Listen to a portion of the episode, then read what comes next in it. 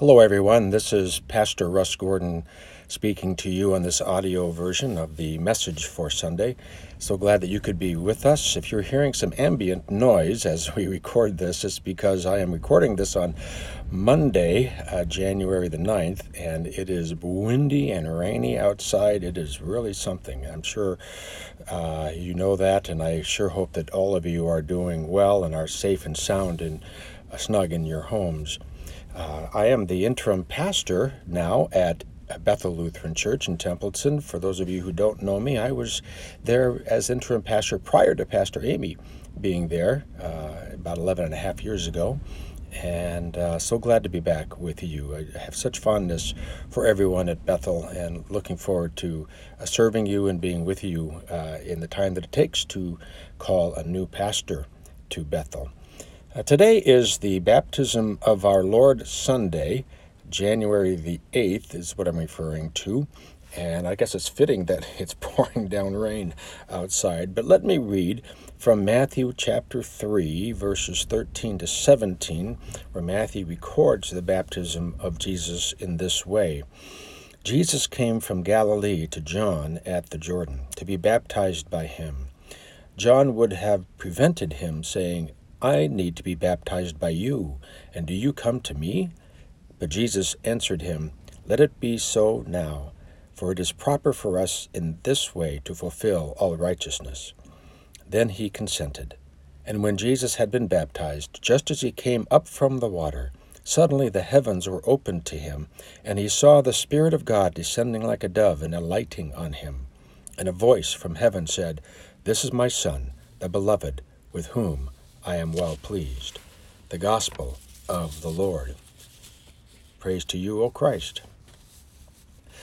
Well, yes, what a deluge of rain we've been having lately. Uh, we certainly have needed it, that's for sure, but maybe not all at once.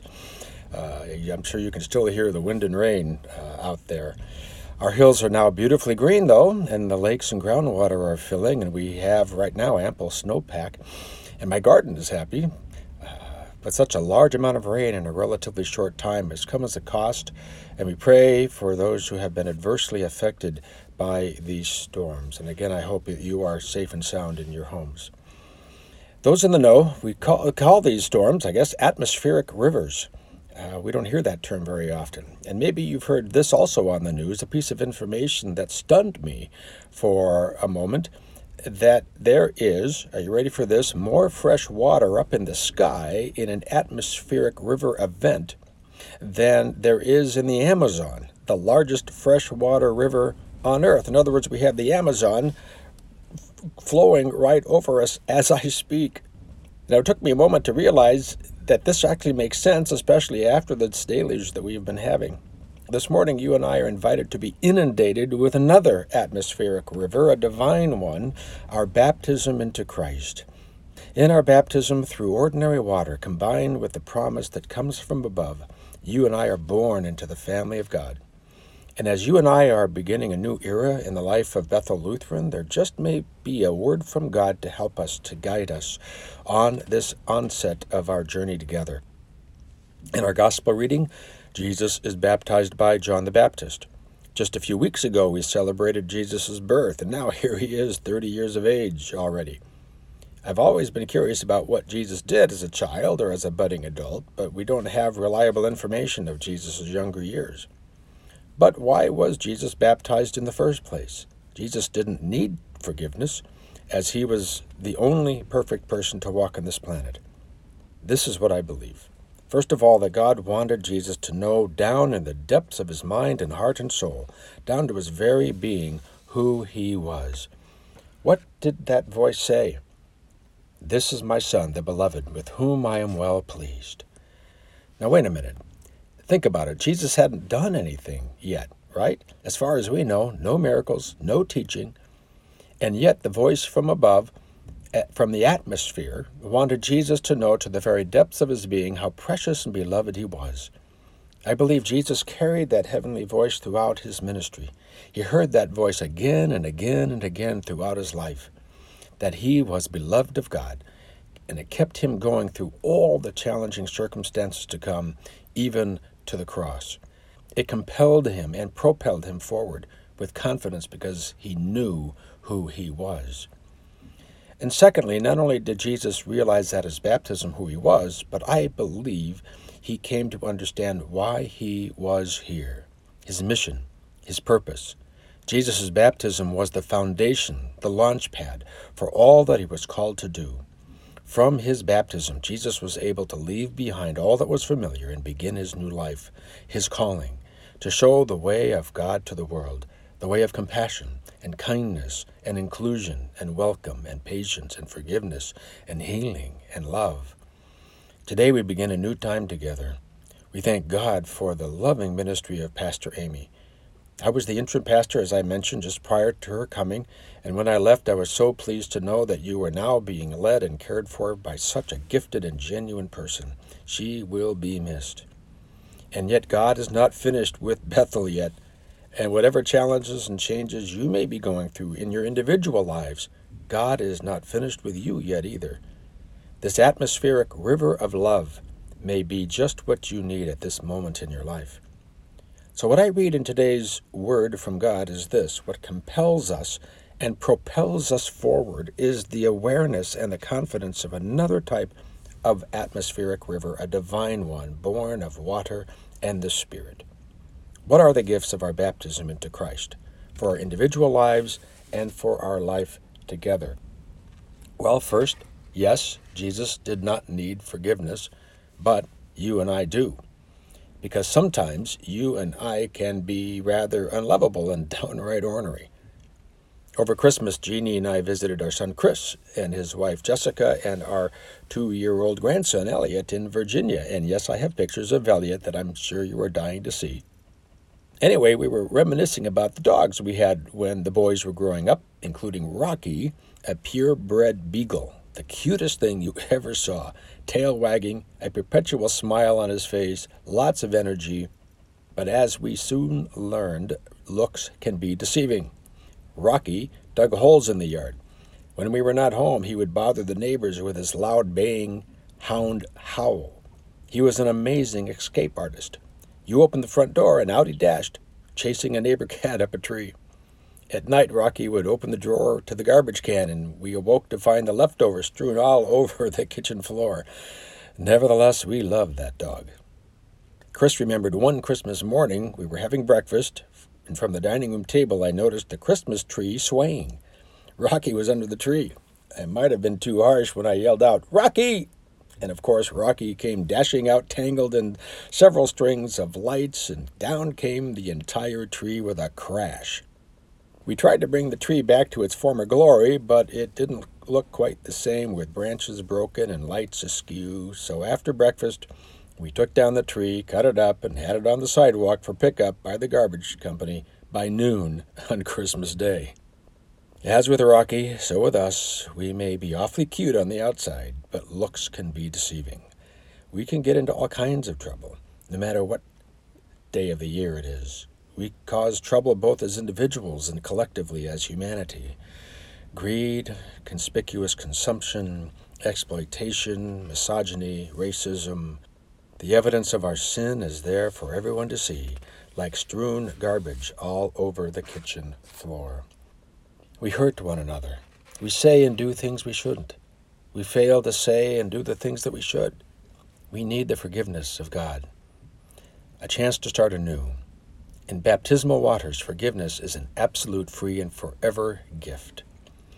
A number of years ago, I baptized a young boy, about six months of age, and as I poured water over his head, the little boy's sister, who was about four years of age, edged up to the baptismal font and whispered to me, now, don't forget to wash behind his ears too, Pastor. you and I may need a good washing behind the ears all the way down to the depths of our heart. Isaiah 118 says, Though your sins as scarlet be, they shall be white as snow. In baptism we are forgiven and made new. Forgiveness is being able to start afresh.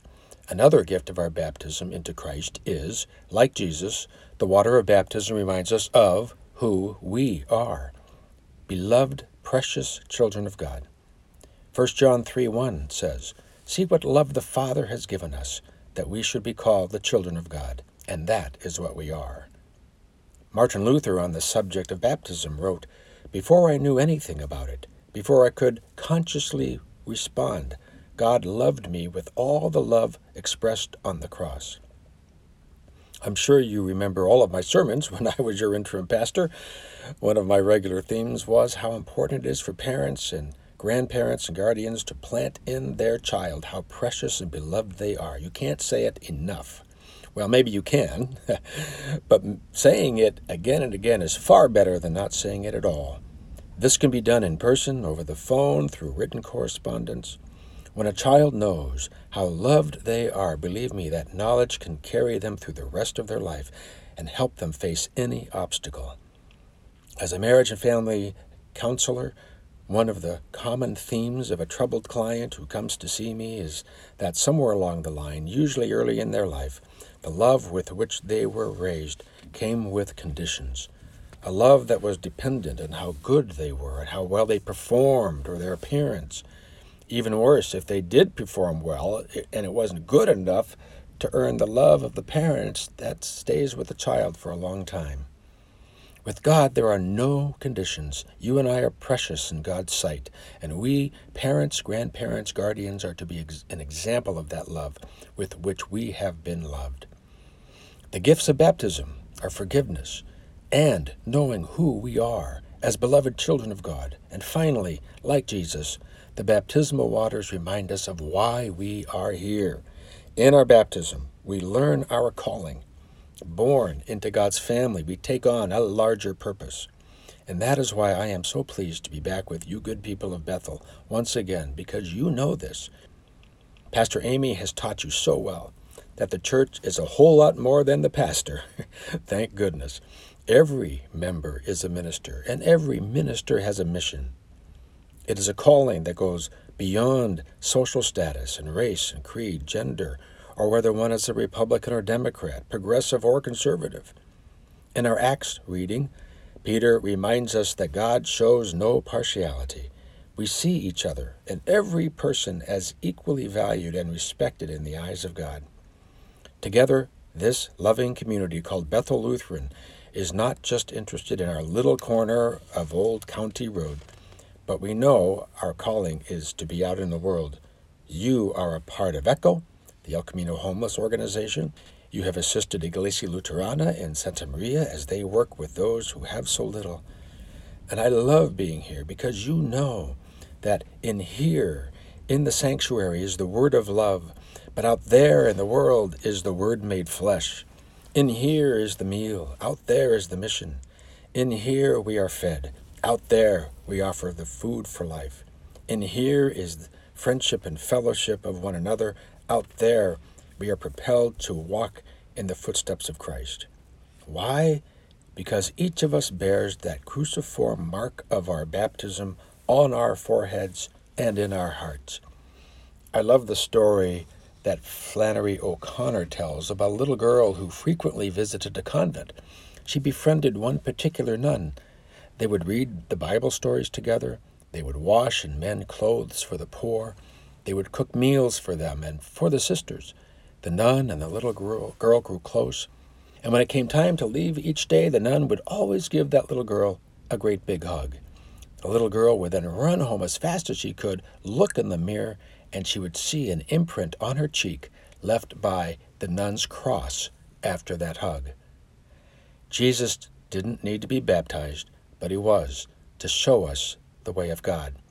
Our baptismal gifts are the forever forgiveness of God. It is knowing how beloved we are by God unconditionally. Our baptism calls us and empowers us to be like Christ in the world. I pray that you stay safe and dry in this storm, and may it remind us somehow of our baptism into Christ, a divine atmospheric river of love. Amen.